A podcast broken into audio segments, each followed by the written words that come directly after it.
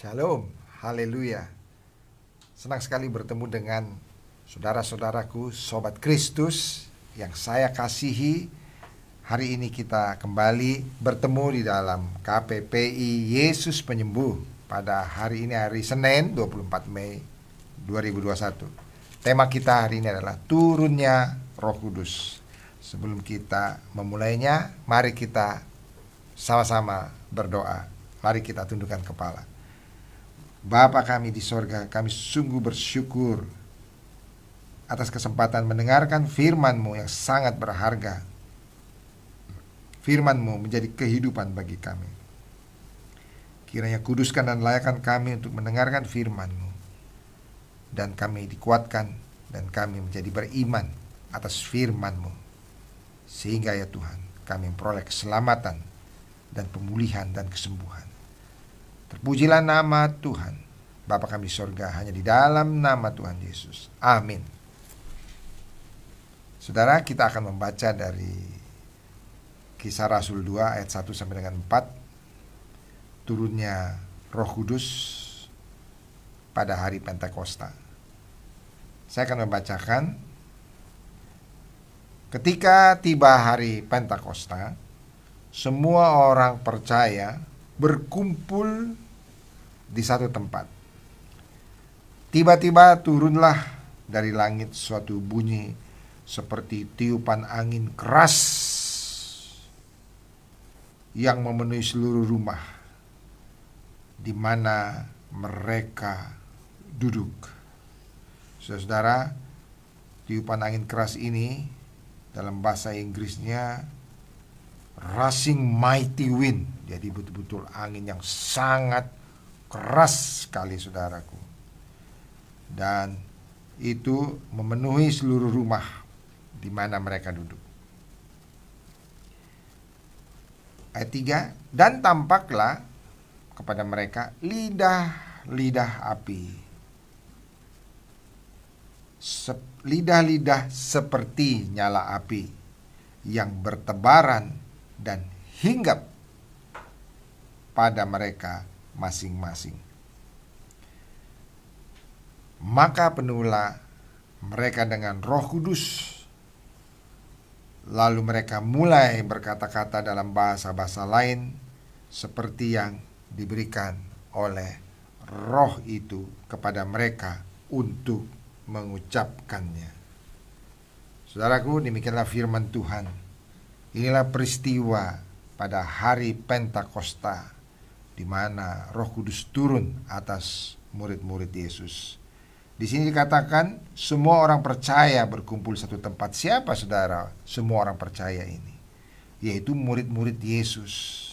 Saudara tahu murid-muridnya, sebelas murid-muridnya dan juga murid-murid yang lain.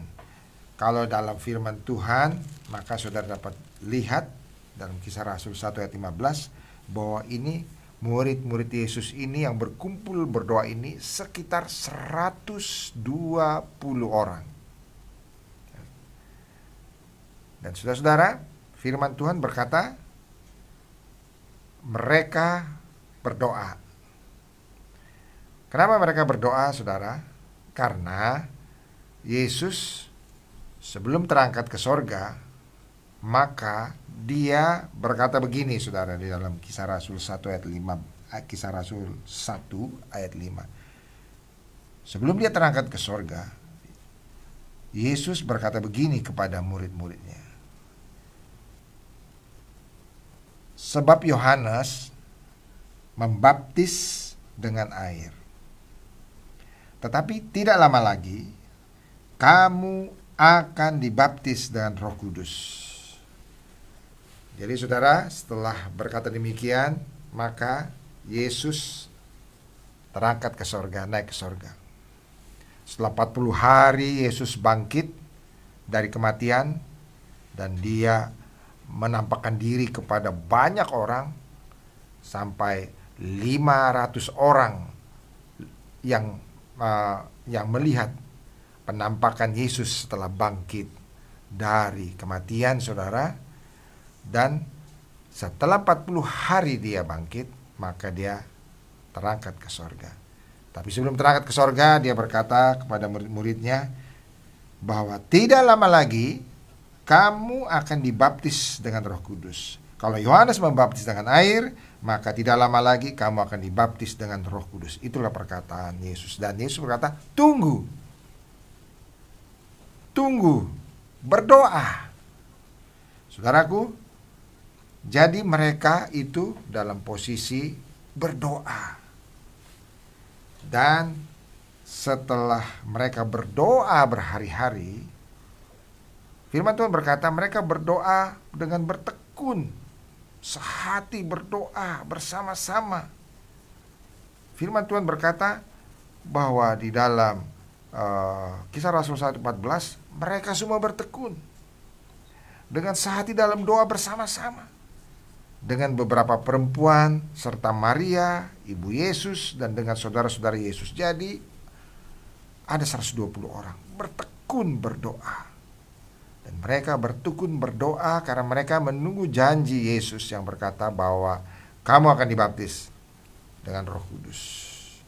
Dan setelah 10 hari mereka berdoa, maka pada hari Pentakosta maka tiba-tiba sesuai dengan firman yang kita baca tadi, maka tiba-tiba turunlah dari langit suatu bunyi seperti tiupan angin keras yang memenuhi seluruh rumah sehingga uh, memenuhi seluruh rumah di mana mereka duduk berdoa.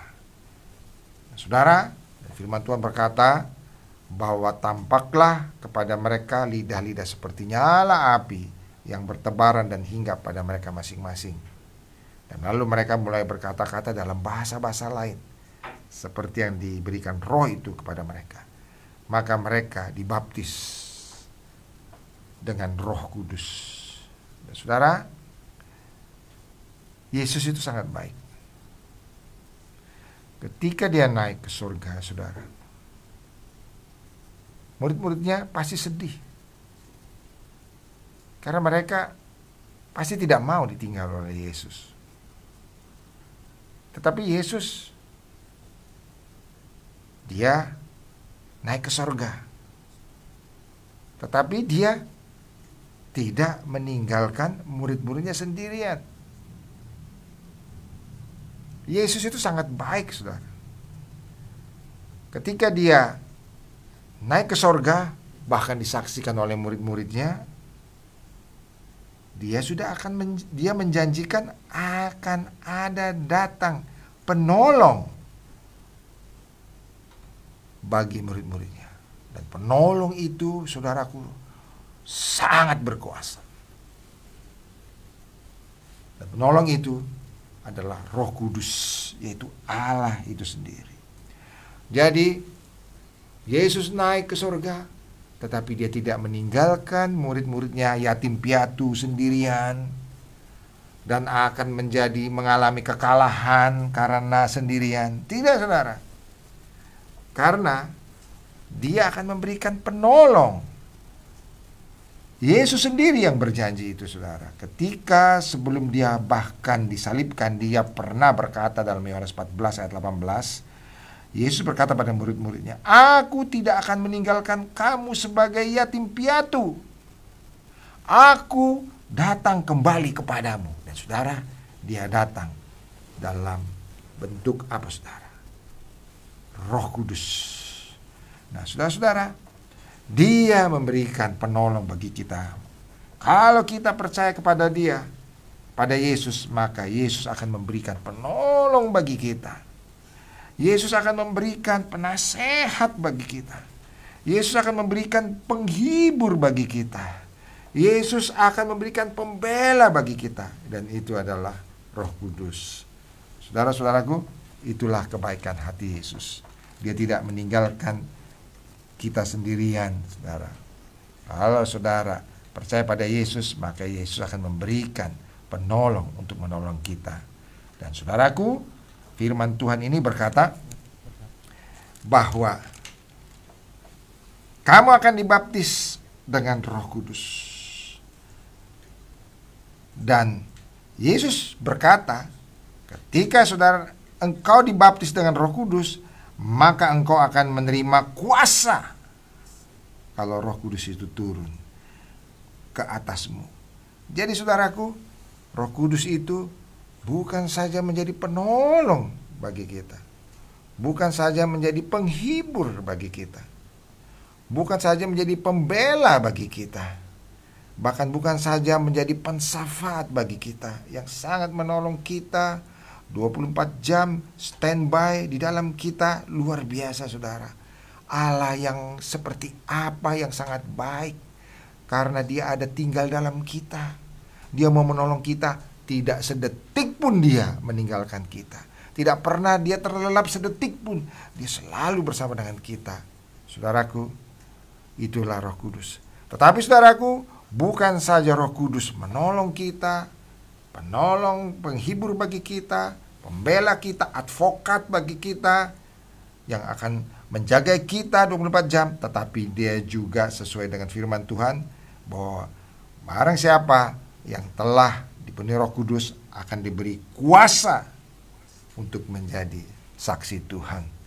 Jadi saudara-saudaraku, karena itu kita juga tahu setelah dipenuhi Roh Kudus, maka murid-murid Yesus memulai pelayanan mereka dan mereka dapat melakukan pelayanan dengan kuasa Roh Kudus sama seperti yang dilakukan oleh guru mereka.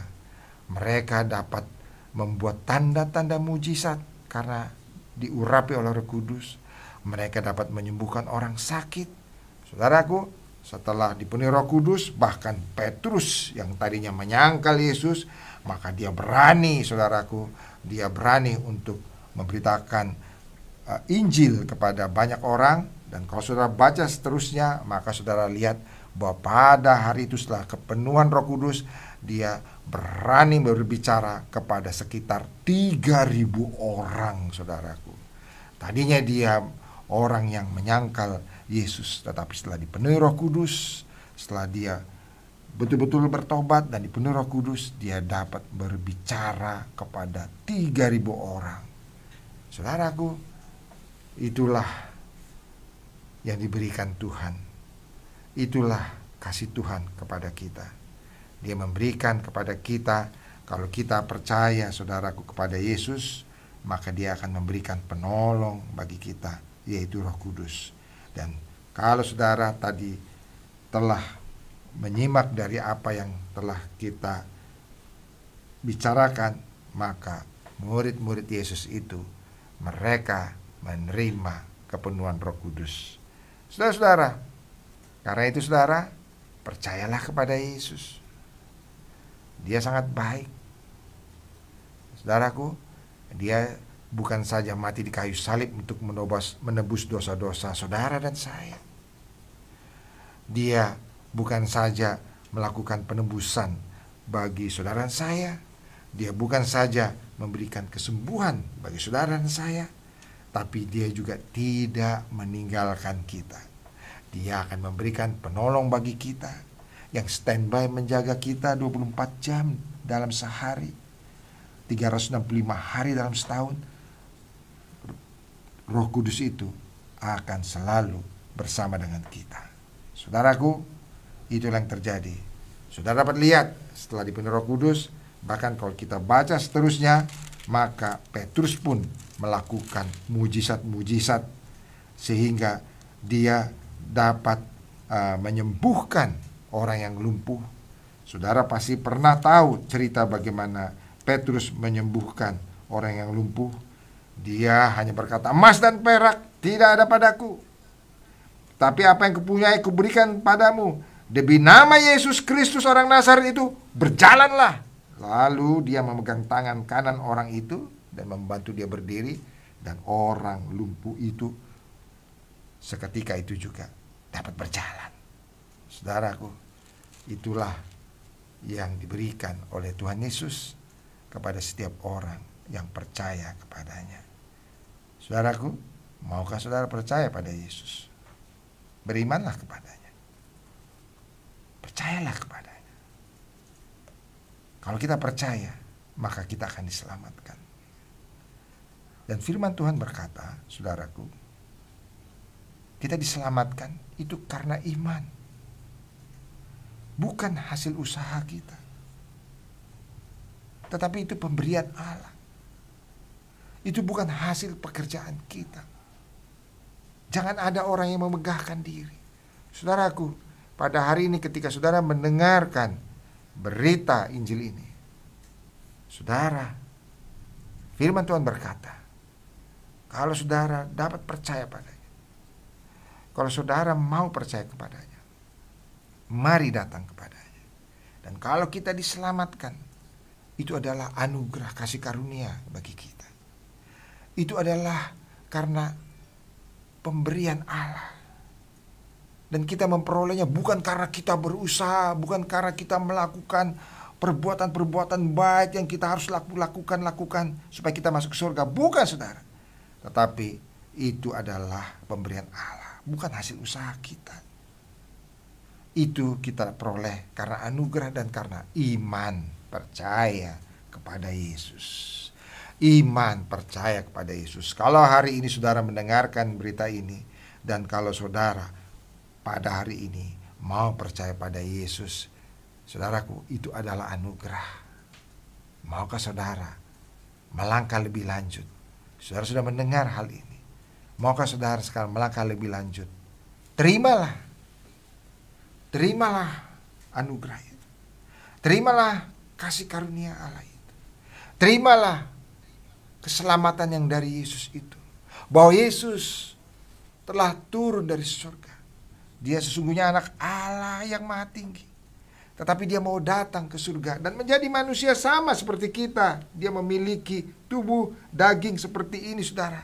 Dan dia harus sama seperti manusia. Dia harus makan, dia harus minum, dan dia harus bekerja, saudara. Saudaraku, dia datang untuk apa, saudara? untuk menebus saudara dan saya. Terimalah dia, saudara. Percayalah kepadanya. Adalah anugerah kalau kita percaya kepada Yesus. Mari saudara, kalau saudara mau percaya kepadanya, saya akan menuntut saudara untuk berdoa menerima Yesus sebagai Tuhan dan Juru Selamat.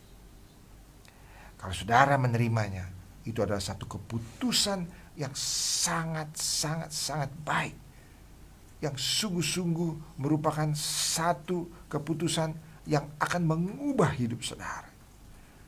Kalau saudara percaya dan menerimanya pada hari ini, maka hidup saudara akan berubah. Saudara akan menjadi manusia baru. Kalau saudara selama ini merasakan bahwa saudara begitu selalu kalah dengan keinginan-keinginan dosa, Saudara ingin berbuat baik tapi saudara selalu kalah dengan keinginan-keinginan dosa. Dosa begitu menerpa saudara. Saudara seperti ada dalam ikatan perbudakan dosa. Saudara seperti terikat, saudara ingin berbuat baik tapi saudara tidak dapat melakukannya terus-menerus. Saudara selalu kalah dengan keinginan-keinginan dosa. Saudara, tetapi kalau saudara mau percaya pada Yesus, maka pada hari ini saudara akan dibebaskan, saudara. Karena Yesus datang untuk membebaskan kita. Dia datang untuk mengampuni kita, bukan saja mengampuni dosa kita, tapi akan membebaskan kita dari ikatan-ikatan perbudakan dosa, sehingga kita menjadi bebas merdeka, saudaraku sekalian. Kita dibebaskan, kita free, saudaraku. Kita akan memperoleh damai sejahtera. Kita akan menjadi manusia yang baru, saudaraku. Kita akan menjadi manusia yang dapat melihat kebesaran Tuhan kita menjadi manusia yang dapat bersyukur atas semua yang ada ini, saudara. Kita menjadi manusia yang berbeda dengan sebelumnya.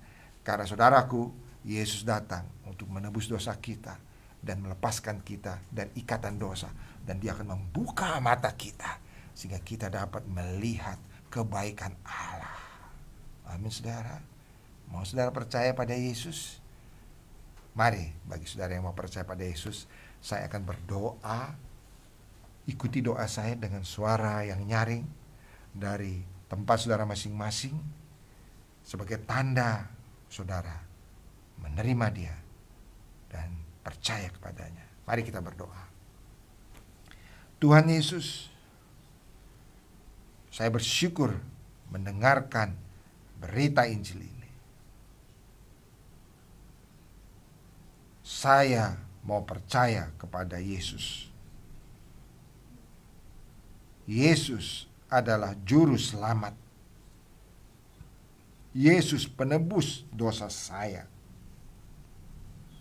Yesus mati di kayu salib menebus dosa-dosa saya. Ampunilah dosa-dosa saya. Basuhlah saya dengan darahmu yang kudus.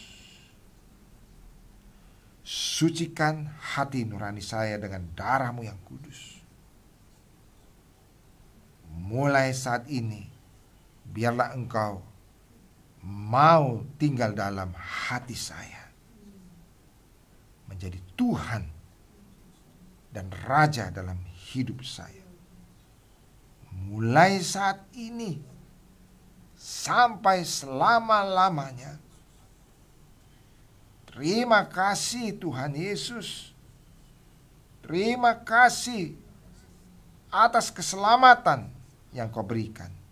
Amin. Amin saudara, sungguh sangat bersuka cita kalau saudara percaya pada Yesus. Saya mau berkata bahwa itu adalah anugerah Tuhan. Anugerah yang besar kalau kita bisa percaya kepada Yesus. Dan anugerah kalau kita diberikan Tuhan, anugerah anugerah kalau kita diberikan Tuhan dapat mendengarkan dan percaya. Saudaraku, selamat datang dalam kerajaan sorga. Firman Tuhan berkata dalam Yohanes 1 ayat 12, kalau kita itu percaya kepadanya dan menerimanya sebagai Tuhan dan Juru Selamat kita, maka kita diberinya kuasa menjadi anak-anak Allah. Jadi apa saudara? Anak-anak Allah. Wow saudara, status yang luar biasa anak-anak Allah di sorga. Luar biasa saudara. Status yang luar biasa kalau kita percaya pada Yesus. Maka kita diberi kuasa untuk menjadi anak-anak Allah. Sehingga kelak kalau kita masuk dalam kerajaan sorga karena diselamatkan oleh Yesus.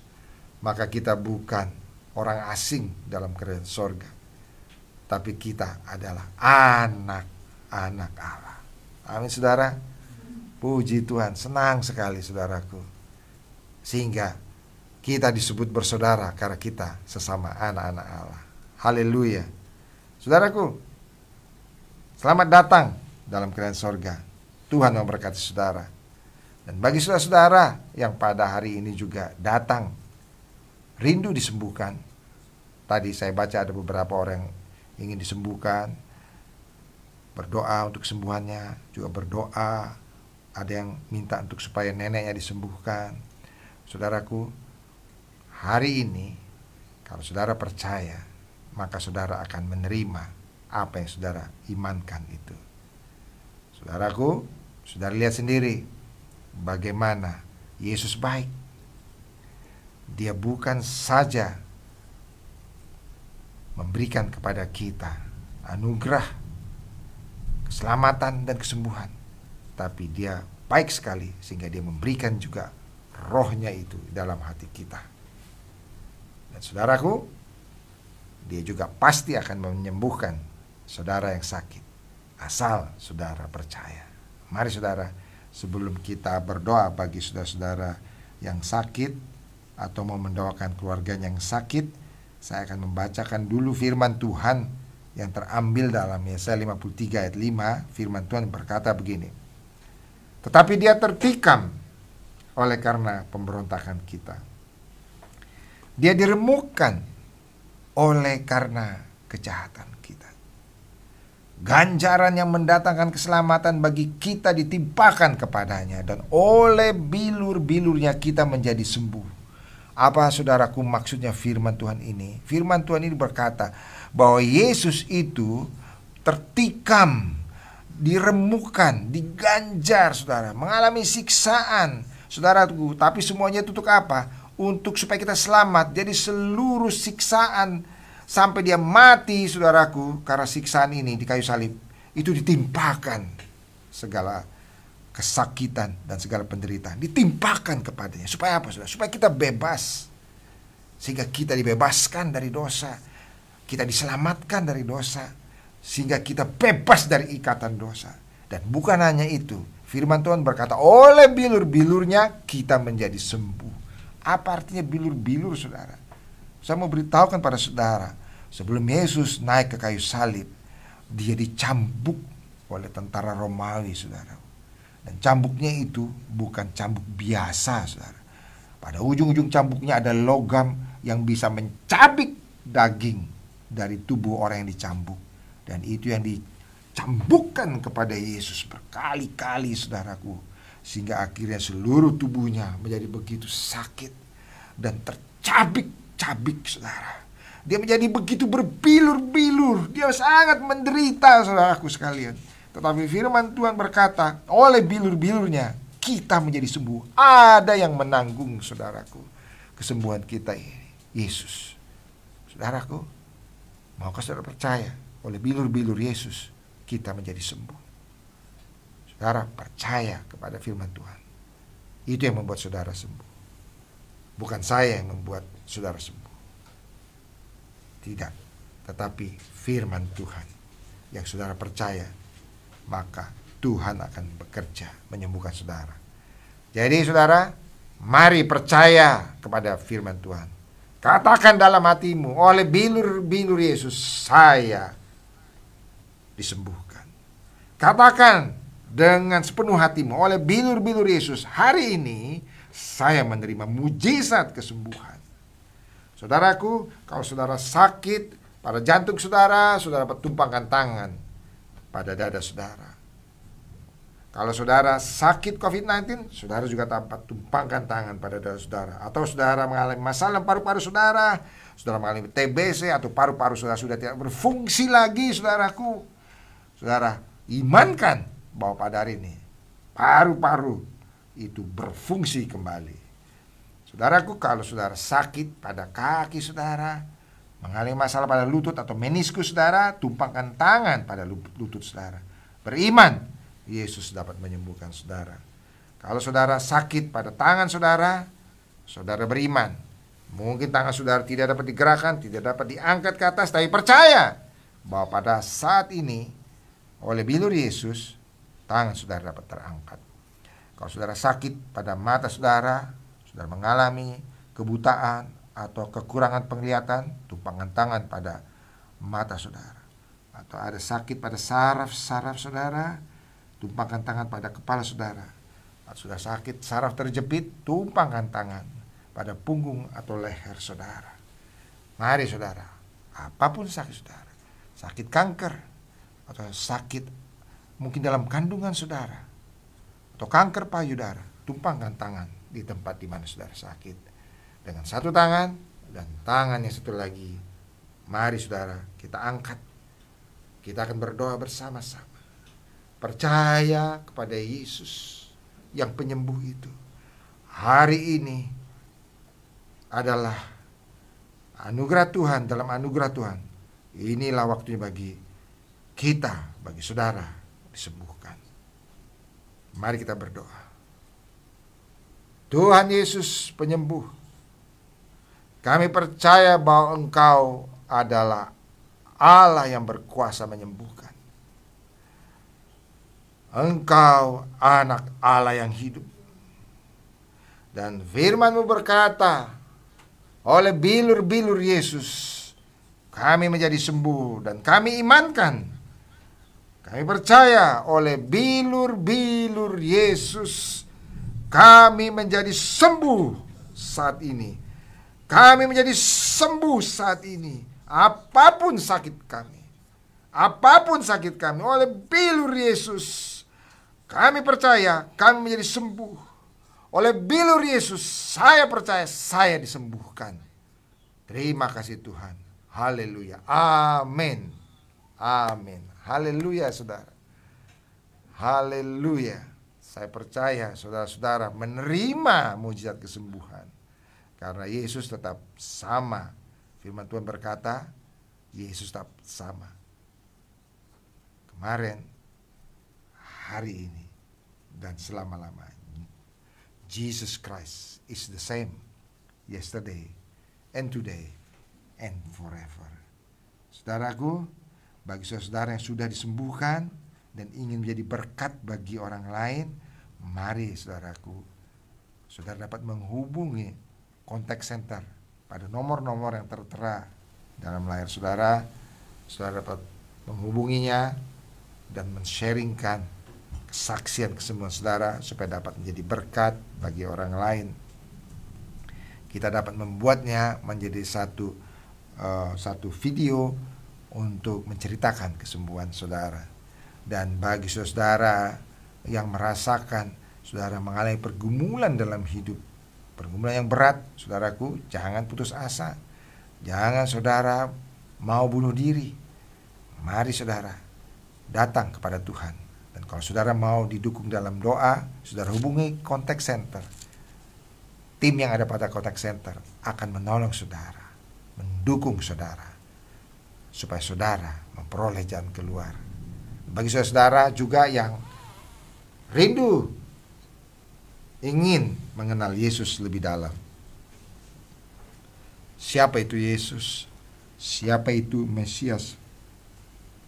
Siapa itu Juru Selamat? Saudara dapat menghubungi kontak center. Tim pada kontak center dengan sukacita akan menerangkan kepada saudara.